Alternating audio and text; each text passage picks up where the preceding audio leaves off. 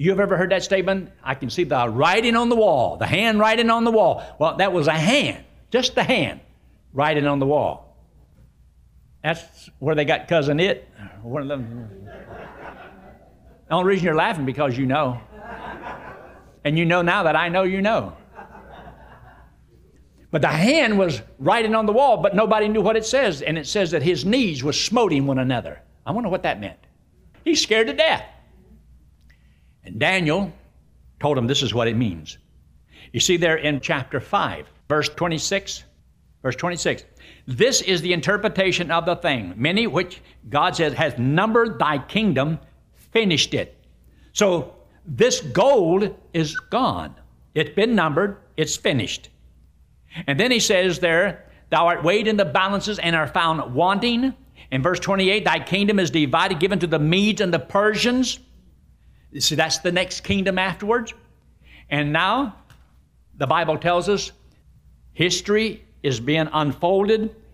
God tells them what's going to happen in advance, names the kingdom, and even names the Grecian afterwards. But what I want you to see there is in chapter 7. The time came when, under the first reign, year of the reign of Belshazzar, he, he, he had another nightmare. Daniel had a vision, and he says that um, he saw weird stuff. But he says, I saw four beasts come up out of the sea. See in verse 3? Four great beasts came up from the sea, diverse one from another. Each one of them's different. And it goes down through here and kind of describes what they're like. But what I want you to look at is in verse 7, because this is the, the fourth one. Look up here just a second. You had one, the head of gold, two, the Medes and the Persians, the arms, three, the Alexandrian Empire, the Roman Empire, and the last one, number five, is the feet with the ten toes. Now, when he says, Thou art the head of gold, thou hast been numbered and finished it. Now that left four more. So now he says, I saw four beasts coming up. But when did he see the vision? Only when Belshazzar was still ruling. He saw four that shall arise. And so he says here, they're different from each other. But in verse 7, after this I saw in the night vision, behold, a fourth beast, dreadful and terrible, and strong exceedingly, and it shall uh, had great iron teeth, devoured it, break in pieces, and stamped the residue with the feet of it. And it was diverse from all the beasts that were before, had ten horns. These ten horns becomes ten kings that had ten toes. This is the last one. Now we know that the Babylonian Empire was here historically, and they're gone. We know that the Medes and the Persians ruled, and they're gone. That's where you had Darius and Cyrus. Then you had the Alexandrian Empire. They've come and they've gone. We've had the Roman Empire. They come and they're gone. Now we have the last one, It's going to be composed of 10 toes. So 10 nations are going to come together. And this is where a lot of times people get split, very divided on prophecy and how to put it all together. We know the pieces are there, but we can't fit it together. And the thing about putting a puzzle together is you don't not supposed to try to force it. It's supposed to be fitting there real nice. Have you ever done it with something to put the puzzle and then it don't work? Always have some scissors. You can cut it where you make it fit. or just make sure you have a hammer. You know, you can hammer the thing in there. And so sometimes that's what we want to do with the prophecy that's still ahead of us. Trying to decide now what does God mean when he says this or this? Now, we know that this is a, going to be a bad time. Says there's never been a, a nation like this, and that this one is worse than all the ones that went before it. Now, some people say that this is a revival of the Roman Empire.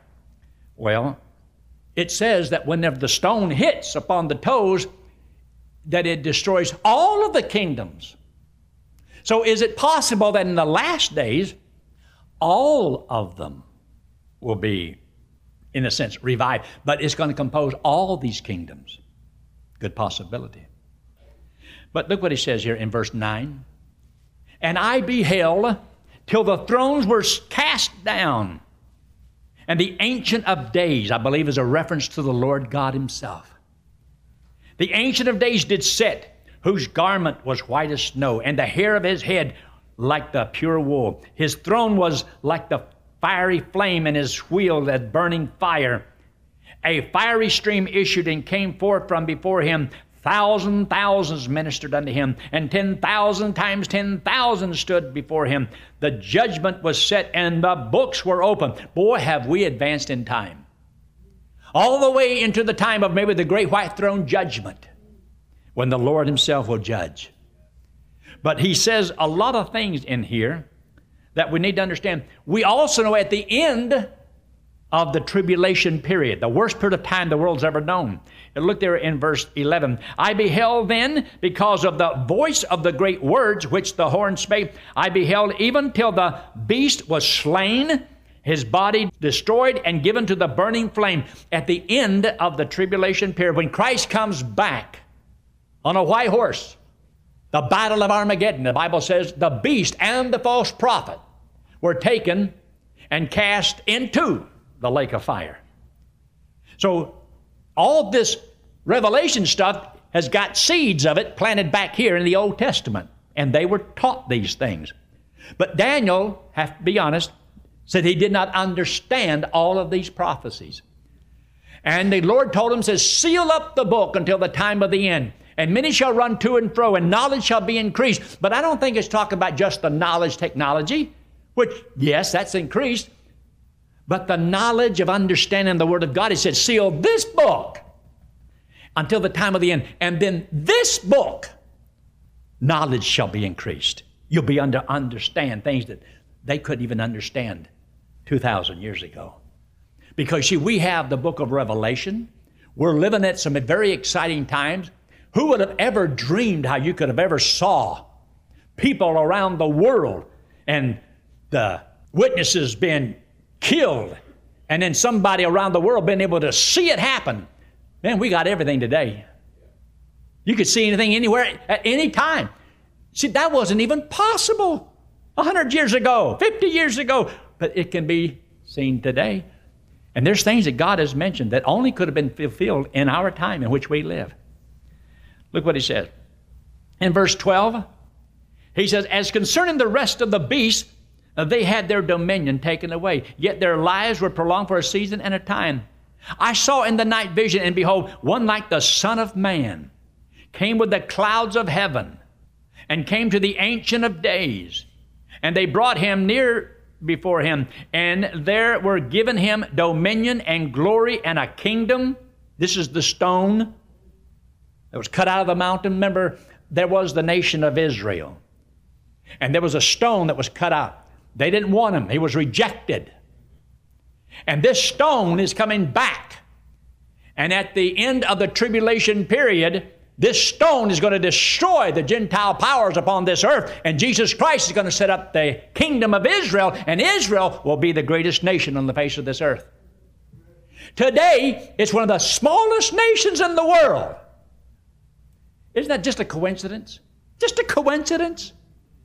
It is surrounded by all those Muslim nations over there, and they hate Israel and want us dead. And here's a little old nation of Israel, existing only by the providential hand of God. And they want to destroy Israel. But look what he says. He says here in verse 4 he says, And there was given him dominion and glory and a kingdom, that all people, nations, and languages should serve him. His dominion is an everlasting dominion, means it lasts forever, which shall not pass away, means it lasts forever. And his kingdom, that which shall not be destroyed, uh, which means it'll last forever. Sound like permanent to me. This is talking about his kingdom. Now, you and I are saints of the Lord.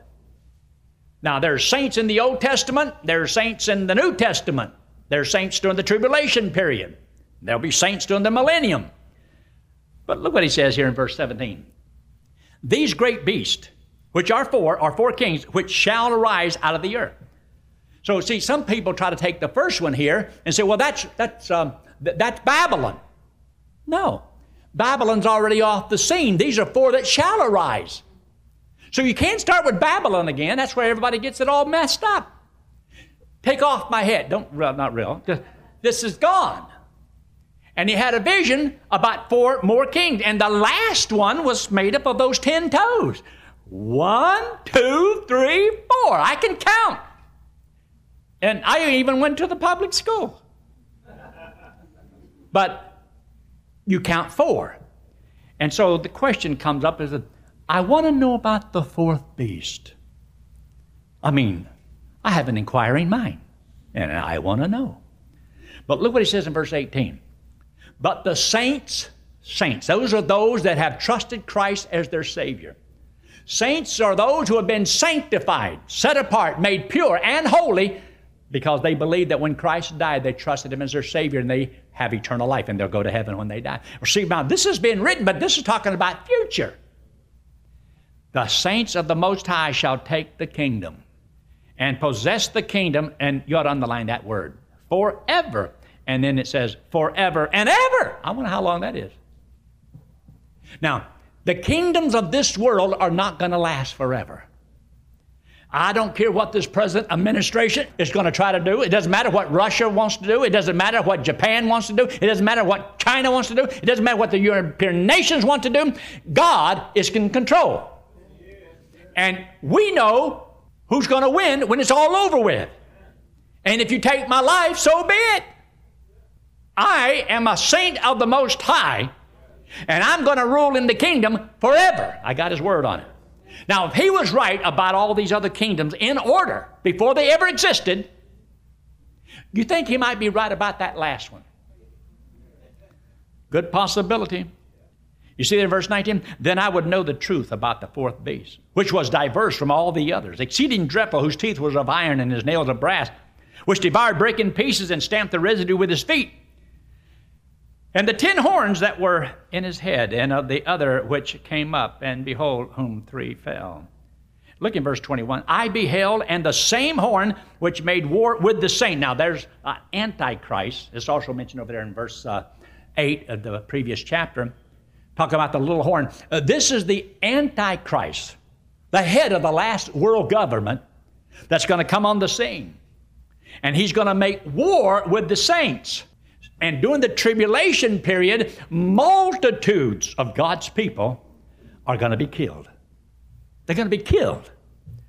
That's why when you read the sixth chapter of the book of Revelation, it talks about in the fifth seal how that I saw the souls of them. And then it talks about they cried out to the Lord, How long, O Lord, holy and true, will thou not avenge our blood upon the earth. That day is coming. In chapter 7 and also in chapter 14, but especially chapter 7, uh, where do these come from? He says, These are they which came out of the great tribulation and have made their robes white in the blood of the Lamb. So there's a multitude of people from all nations are going to die. But there's going to be 144,000 Jewish evangelists that are going to be preaching all over this world when the rapture takes place. And there's going to be a lot of people going to trust the Lord. And there are going to be a lot of people killed because they will refuse to serve this last beast. The last beast is the one that's going to say, You're going to have to do things his way or you're going to die. And the way they're going to kill you is by chopping off your head. Now, you tell me who likes to go around chopping off heads. And they are getting stronger and stronger and stronger. And we're going to face them here in America.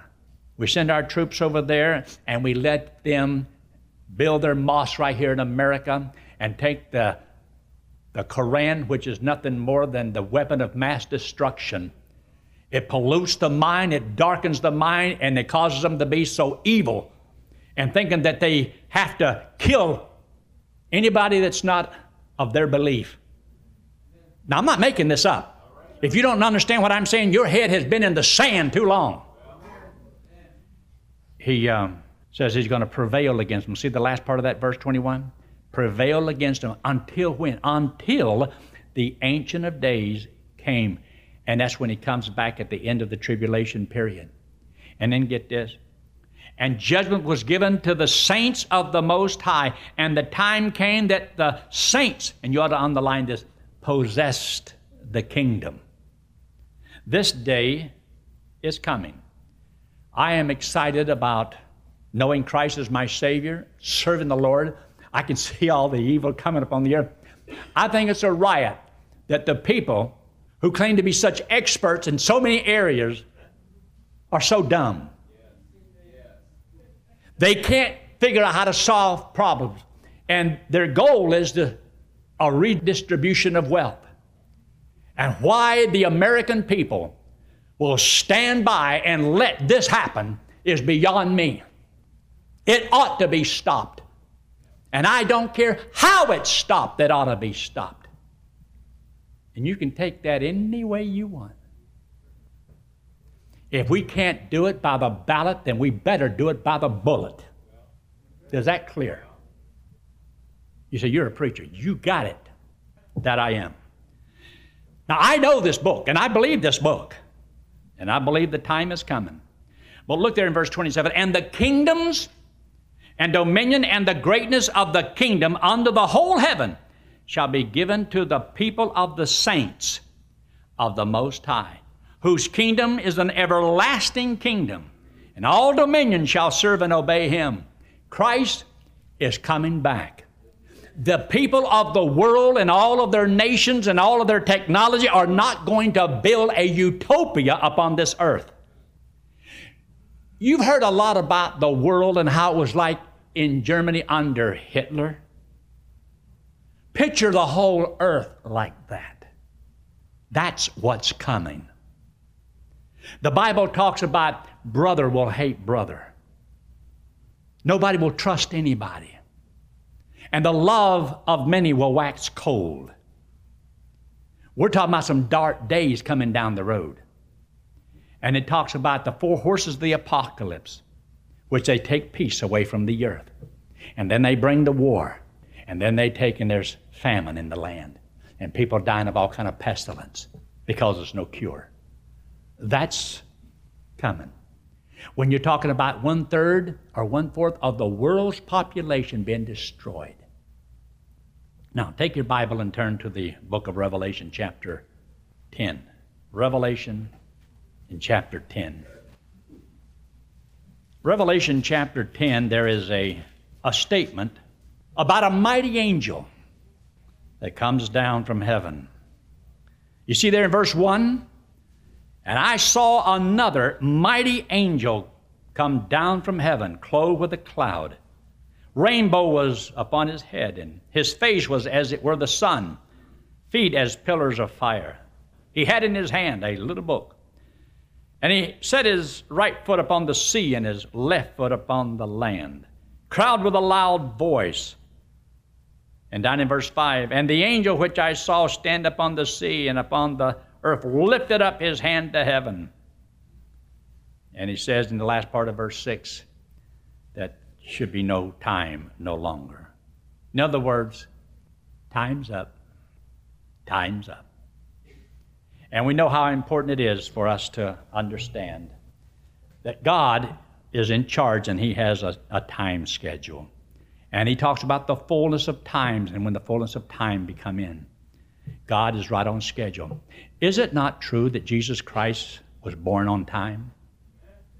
Didn't the rapture take place on time? Or it hasn't come yet, but I'm talking about when Jesus Christ went up into the air, it was right on time. And when the Holy Spirit came on the day of Pentecost, it was 50 days, from, right on schedule. God is an orderly God, and He's always on time.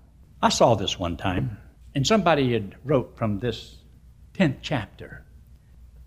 And this is what it says. I dreamed that the great judgment morning had dawned and the trumpet had blown. I dreamed that the nations had gathered to judgment before the white throne. From the throne came a bright shining angel and stood on the land and the sea And he swore with his hand raised to heaven that time was no longer to be. And oh, what a weeping and wailing as the lost were told of their fate. They cried for the rocks and the mountains. They prayed, but their prayer was too late. The mortal man came to the judgment, but his self righteous rags would not do. The men who had crucified Jesus had passed off as mortal men do. The soul that had put off salvation, not tonight, I'll get saved by and by. No time now to think of salvation. At last, they had found time to die. And oh, what a weeping and wailing as the lost were told of their fate. They cried for the rocks and the mountains. They prayed, but their prayer was too late. It's not sung the best, but that's how it goes.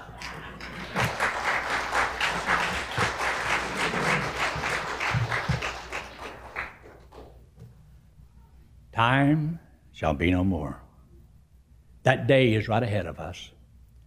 Did you realize if the Lord came back today, we only got seven years for the tribulation, and then we'll be in the millennium. Did you realize that just seven years from now, we could be standing in glorified bodies in a paradise upon this earth? Never to hurt, suffer anymore, but to worship the Lord and knowing that we were on the winning side. We won. And the saints will possess the kingdom forever and ever and ever. So between now and then, keep looking up. Don't be down and disheartened because of what you see coming. Because if you keep looking a little bit further, you can see something else coming. A light a lot better and a lot brighter and more wonderful than anything we could ever imagine. Look up here. If you're here and you have never trusted Christ as your Savior, I know you'll get saved by and by. One of these days, but the road to hell is paved with good intentions. Always intending to, but why not right now? Take care of it. This hand represent you and me. The wallet represents sin. It's something that all of us have done. Whatever it is, you did it. so did I. We have all sinned and come short of God's perfection. Nobody's perfect. And God says that we have to pay for it. And the wages of sin is death and hell. That's why everybody dies. But God loves us. Did you know that God loves you? And he proved his love for you because he, he wants you to go to heaven. But you have to be perfect, and you're not. You see, we committed the sins and we got to pay for them, so there's no way for us to go to heaven. We can't go to heaven. Impossible. Unless God does something for us. God says you can't earn eternal life, you can't work your way there. You'll never be good enough. That just makes you a religious hypocrite. This hand represents Jesus Christ. He's the Lord God in the flesh. He came into the world because He loves us, hates our sin because it separates us from Him. So Jesus Christ, who had no sin, didn't have to die, but He took ours, died for us, died in my place, died and paid for my sins. Well, if He paid for my sins, wouldn't it be crazy and dumb on my part to go to hell and pay for them? When He paid for them, you don't have to pay for something twice. All I have to do is believe He did it for me. Just think of all the things in all the world. God made it so simple.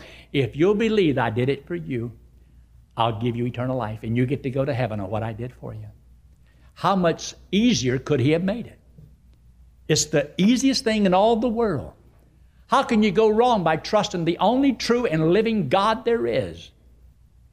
You don't become a religious hypocrite. You're not claiming to stop something or be something or join something. You don't have to live a certain way, make promises and pledges you'll never keep. All you got to do is, I'm a sinner. I believe Christ paid for my sins. And I'm trusting Him to take me to heaven when I die. How simple, how easy. Best news in all the world. I pray that you have the good sense to trust the Lord. Let's pray, shall we? With head bowed and eyes closed and no one looking around. If you're here this morning and you've never trusted Christ as your Savior, would you trust Him? Would you believe that He died for you? I'm not going to have you forward because I don't want to embarrass anybody. I'm not asking you to sign anything or to do anything. I just want you right where you are. Will you trust the Lord? God said if you would trust Him as your Savior, He would save you right now from hell and give you right now eternal life. And you can know that you're going to heaven whenever you die. Don't you want to be one of those saints that lives forever with the Lord? I do. I'm glad I took care of that almost 50 years ago. So, with heads bowed and closed and no one looking around, I'm going to ask you in just a moment that if what I said made sense to you, I'm going to ask you to raise your hand. Raising your hand is not going to save you. It just lets me know that what I said made sense to you. And friend, I'd like to know. And I'd like to have prayer for you in closing. That's all. So if you've already trusted the Lord, you don't have to do it again. But if you never have, and you want to say, I want to be sure I'm going to heaven when I die, and preacher, would you pray for me? Would you slip your hand up very quickly and put it right back down? Is aim at all. Just very quickly. No tricks to it, no gimmicks to it. You want it all. I pray that you have trusted Christ as Savior. Our Father, we do thank you so much for the free gift of eternal life and for giving us your word so we can understand the things that are coming upon the earth. Help our hearts to be knit together in love for one another and help us to reach as many as we can while we can. Lord, we know we may not be able to change the world, but do, we do want to make sure the world doesn't change us. Help us to do right and to live godly as we should and looking for you to come. In Christ's name we pray. Amen.